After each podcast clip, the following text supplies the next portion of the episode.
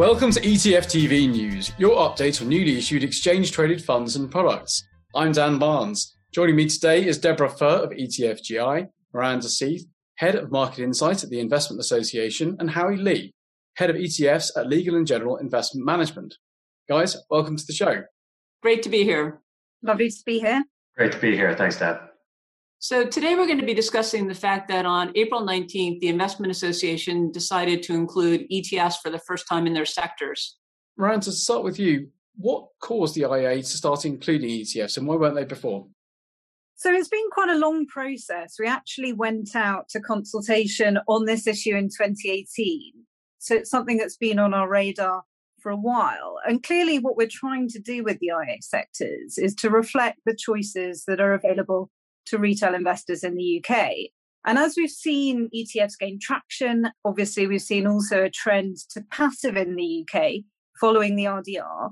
The IA sectors has been keeping an eye on ETFs, looking at the whole of the sector's framework and thinking about how ETFs can best fit in, knowing that we'll see an increase in funds. So on April the 19th, we welcomed 530 ETFs into our sectors. And so we're really pleased to be able to reflect the fact that ETFs are increasingly a part of the retail investor toolkit.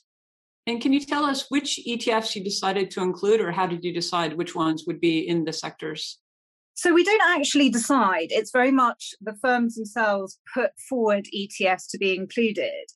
And the IA has an ETF committee, which is made up of a number of firms, all of which I'm happy to say did actually submit ETFs for inclusion. So some of the big names in the industry and happily also legal and general investment management ETFs are in there as well.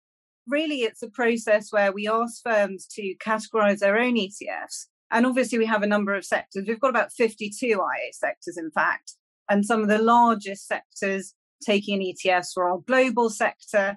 And as you may have seen in the news, global bonds. But because we were seeing a big increase in the number of ETFs coming in, we're also aware that that could really cause the sectors to become potentially too large for retail investors to be able to find and compare funds. So, as part of the process, we've actually split up our global bond sector into 14 new sectors. And so there's no barrier to entry really.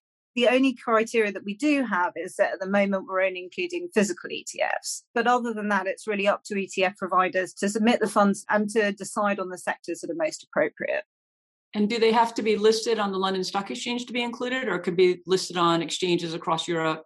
Really, the main stipulation is availability for sale in the UK, and it has to be a UCITS fund with HMRC reporting status. And obviously, we've been working with firms to welcome ETF providers into this process. Some firms do have quite substantial knowledge of how the IA sectors work. Other firms are new to our sectors framework. So we have a team to answer questions and take people through the application process. But it's very similar, in fact, identical to the one that we use for overseas domiciled funds.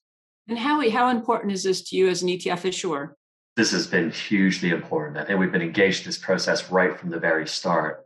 I mean, if you take a look at you know how investors think about investments these days, people are looking at passive instruments, index based, or they're looking at active instruments. And having ETFs being part of the framework basically means you get a all of market view on this and being able to benchmark whether you're index based or you're active based.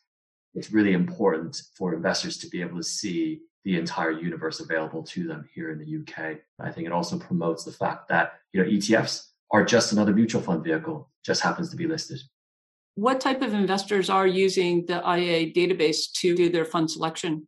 It's most definitely the wealth market as well as the advisory market. You know, they refer to those sectors. And if you think about how even in the funds world, many talk about their peers and the peer groups tend to be within those same sectors, it is very much that group that's going to look at, well, what else is in your peer group, whether it's index based or discretionary based. And when you think about the UK market, can you talk to us about what type of investors are overall using ETFs?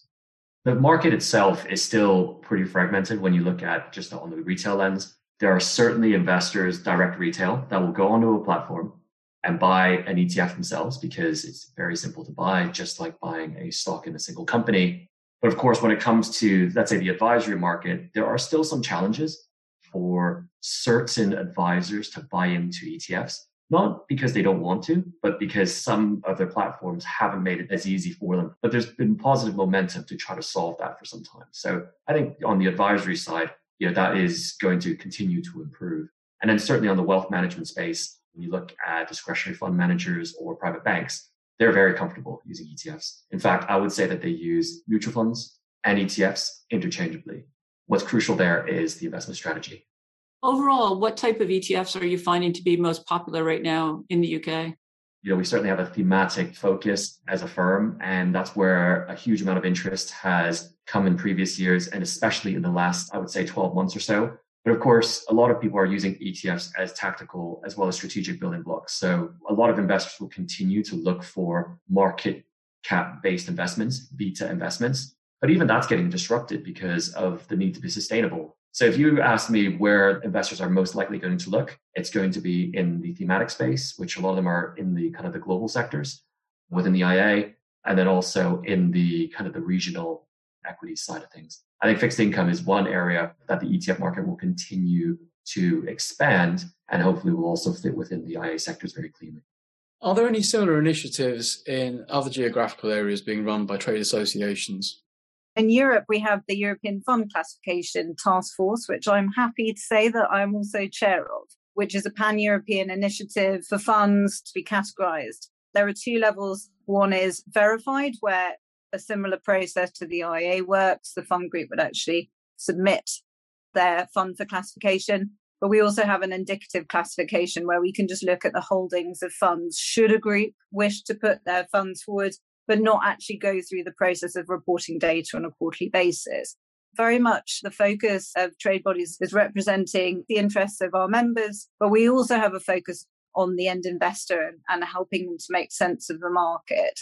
I mean, the difference being with the IA, obviously, that data vendors like Morningstar and FE and Lipper create performance averages for our sectors. One of the ways investors use our sectors is to actually compare the performance of particular funds against their sector industry average. So there is that element in the UK, and I think that's a really important element. But in Europe, it's really around this kind of helping to find consistent fund peer groups across different jurisdictions. And then obviously there are the commercial providers who create sectors as well. So there are different schemes out there, but the IA, we have a monitoring process for our sectors. So we're actually analysing the holdings of funds in our sectors to make sure that they're meeting our sector definitions. And we do take enforcement action if they don't to ensure that investors can have confidence that funds really are meeting the sector criteria. That's terrific. Thank you both for joining us. Thank you. Thanks very much. Great to be here. So, Deborah, turning back to you, could you give us an update on which products were issued over the previous week and a bit of colour around what was issued, please? So last week was actually a really slow week. There were only 10 new ETFs that came to market from nine issuers. There was another Bitcoin ETF in Canada. So there's really been a flood of crypto products coming to market, one fixed income and eight equity. So I saw another dividend product come to market. But I think the most exciting thing is at the end of April, what we saw is the ETF industry has broken through $9 trillion. So wow. this has been an amazing year when we look at the growth in assets, we look at the growth in net new assets going into ETFs. It's been an exciting time, although there haven't been a lot of new listings. That's great. Deborah, thank you so much. Thank you.